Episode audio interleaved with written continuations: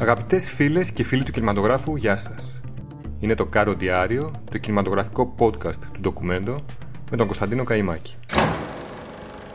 Wie viel haben denn dir gegeben? Zwölf Monate. Dir? Mehr.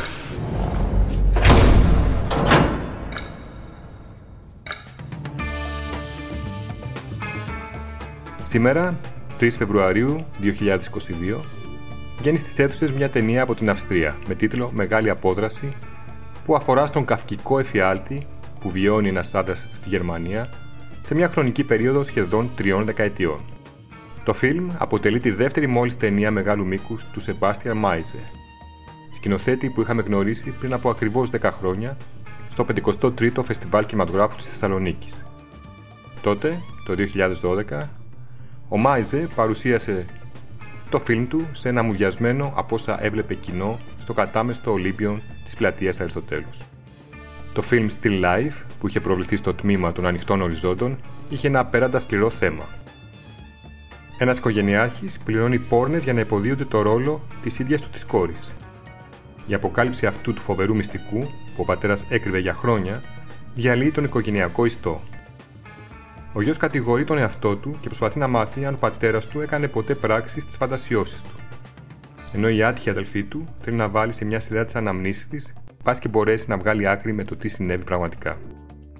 Παρά τις αμφιβολίες, η αντίδραση της μητέρας δεν αφήνει πολλά περιθώρια αμφισβήτητης ως προς το τι σκέφτεται.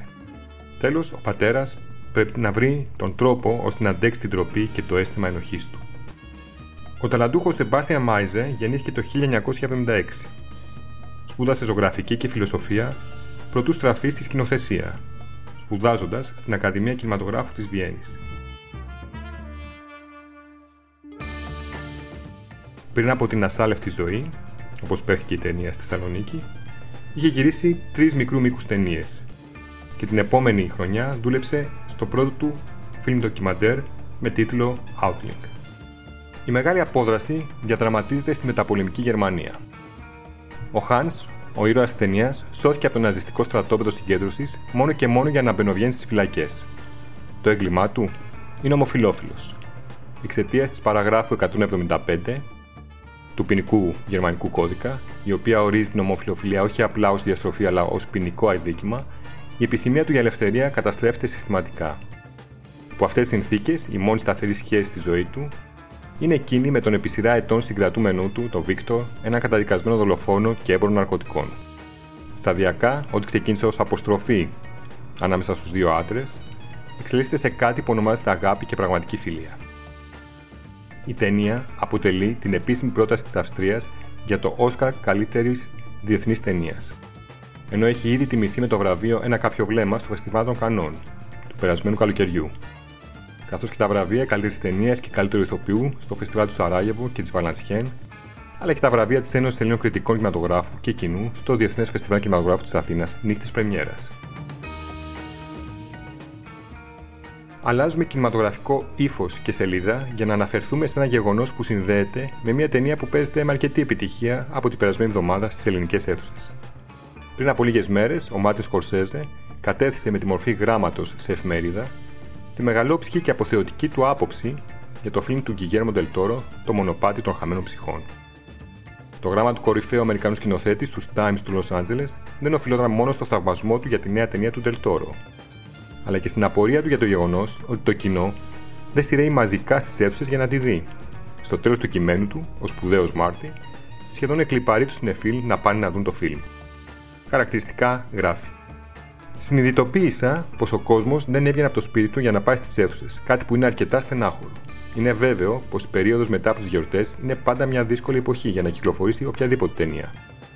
Όμως αναρωτιέμαι επίσης αν έχει υπάρξει πραγματική εκτίμηση για το επίτευγμα του Γκυγέρμο. Ο προβληματισμός του Σκορσέζε δεν είναι ούτε τυχαίος ούτε αφορά αποκλειστικά στο αμερικανικό κοινό. Τούτες στι δύσκολες μέρες, με την πανδημία ακόμη να στέκεται σαν δαμόκλειο σπάθη από πάνω μας και την καταμέτωπο επίθεση τη streaming τηλεοπτικής πλατφόρμας στην παραδοσιακή κινηματογραφική αίθουσα, ο θεατής το σκέφτεται δύο φορές πριν βγει από το σπίτι του για να πάει να κλειστεί σε μια κινηματογραφική αίθουσα.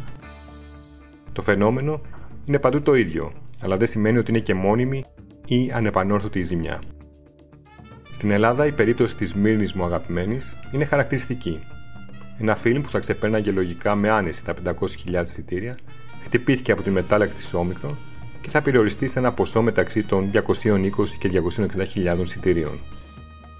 Όσον αφορά το αγαπημένο φιλμ του Σκορσέζε, η συγκομιδή των 25.000 θεατών σε 10 μέρες και μάλιστα με τις μισές μέρες χαμένες εξαιτίας της χιονοστιβάδας που πλάκουσε την Αθήνα την προηγούμενη εβδομάδα, δεν το λες και αρνητικό νούμερο. Αφήστε δε που υπάρχει και το παράδειγμα του Spider-Man, του σαρωτικού No Way Home, που δείχνει ότι το μεγάλο mainstream θέαμα από τα χολιγουδιανά blockbuster έχει φανατικούς πιστούς, που μόνο στους ναούς της σκοτεινής αίθουσας μπορούν να απολαύσουν τις θεότητές τους. Κλείνουμε τη σημερινή μας επικοινωνία με μια άσχημη είδηση. Χθες έφυγε από τη ζωή η Μόνικα Βίτη, η μουσα και σύντροφος του σκηνοθέτη Μικελάντζελο Αντωνιόνι. Έφυγε νικημένη στα 90 της χρόνια από την ασθένεια του Αλτσχάιμερ. Θα βρίσκεται πάντα στη σκέψη των κινηματογραφόφιλων ως το ιδανικό πρόσωπο των 60 Μια τελικάτη μορφή που συνέδεσε το σαρκικό πάθος με την νοητική γοητεία στα παράμιλα έργα της αστικής αποξένωσης του κορυφαίου δημιουργού. Αυτά λοιπόν από μένα. Να είστε όλοι καλά, να πηγαίνετε σινεμά και θα τα ξαναπούμε την επόμενη εβδομάδα.